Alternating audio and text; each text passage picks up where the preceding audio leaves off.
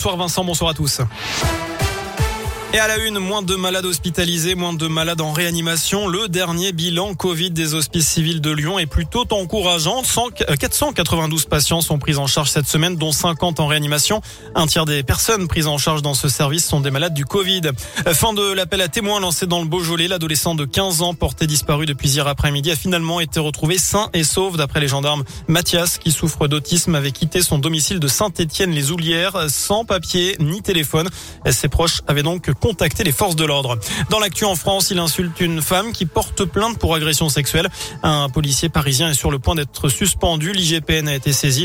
D'après Mediapart, l'agent a laissé un message par erreur sur le répondeur de la jeune femme dans lequel on l'entend insulter à plusieurs reprises la plaignante parce qu'elle refuse une confrontation avec son agresseur.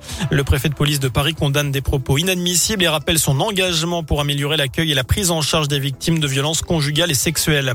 Plus que quelques heures pour vous procurer des autotests en grande surface à partir de demain, vous ne les trouverez plus qu'en pharmacie. Et puis J-1 avant la réouverture des discothèques. Elles sont fermées depuis le 10 décembre. Demain, ce sera aussi le retour des concerts debout et le retour du sandwich SNCF. Les lieux accueillant du public comme les cinémas, les trains et les stades pourront de nouveau proposer une offre de restauration. On passe au sport. Désormais du foot à suivre ce soir une affiche de gala au Parc des Princes. PSG Real Madrid en huitième de finale allée de la Ligue des Champions. Coup d'envoi à 21h. Aux Jeux Olympiques de Pékin, pas de médaille pour le Lyonnais Dorian Autorville.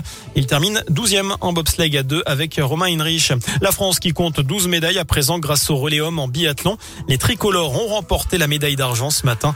Et demain, les filles enchaîneront. Il y aura aussi du ski alpin la nuit prochaine avec des chances de médaille en slalom. Enfin, c'est l'un des shows télévisés les plus regardés dans le monde. L'Eurovision aura bientôt sa version américaine.